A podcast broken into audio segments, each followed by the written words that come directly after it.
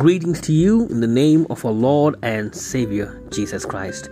I read to you from the book Jesus Wins. Today's devotion is entitled His Gift. John chapter 4, verse 10. If you knew the gift of God, you would have asked Him, and He would have given you living water. I don't know how to describe severe loneliness other than to say that it is like a dark chill that cuts through your heart. I remember the time when I was starting my postgraduate studies in Europe and had just arrived in a city where I would be meeting with my dissertation supervisor. I didn't know anyone in that town and I was planning to spend days there to study and research.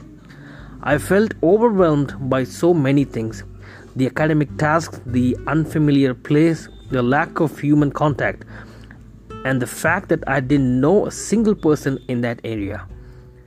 I will never forget the dark loneliness I felt and the relief I found for it in God's acceptance and intimate knowledge of my soul.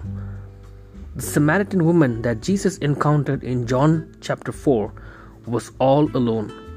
She was surrounded by people, yet had no real female friends that would risk being seen with her at the well. In Bible times, fetching water was the woman's daily task, and they usually went in groups. But this woman was filled with shame. She came to the well by herself at noon so that no one would ask her anything. Yet there was more to her loneliness.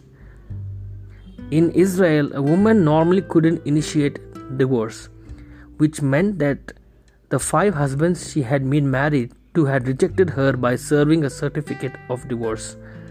And at the present time, she was being rejected in the worst way by a man who didn't even have the decency to marry her. Furthermore, in the first century, a woman divorced more than three times was considered an outcast. This is why I love the way this story starts. He had to pass through Samaria the need was not geographical because there were other roads.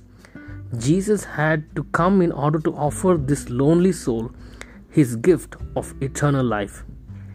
He had to tell her that he was the Messiah and that he knew everything about her and still accepted her. His gift was for her. No wonder this encounter changed her life.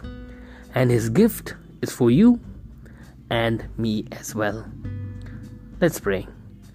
Father God, we thank you that you gave us the gift of all gifts, that is Jesus Christ. That He died for us, He rose up from the grave, giving us a hope of eternity. At this moment, He's pleading on our behalf in the most holy place. Just like that Samaritan woman, Lord, we need that hope that no matter how bad our lives are, how miserable we are, there is still hope in Jesus. Jesus made his way and came in search of that one woman who was standing at the well.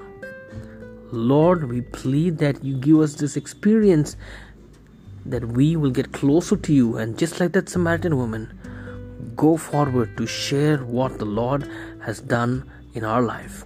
In Jesus' name I pray. Amen.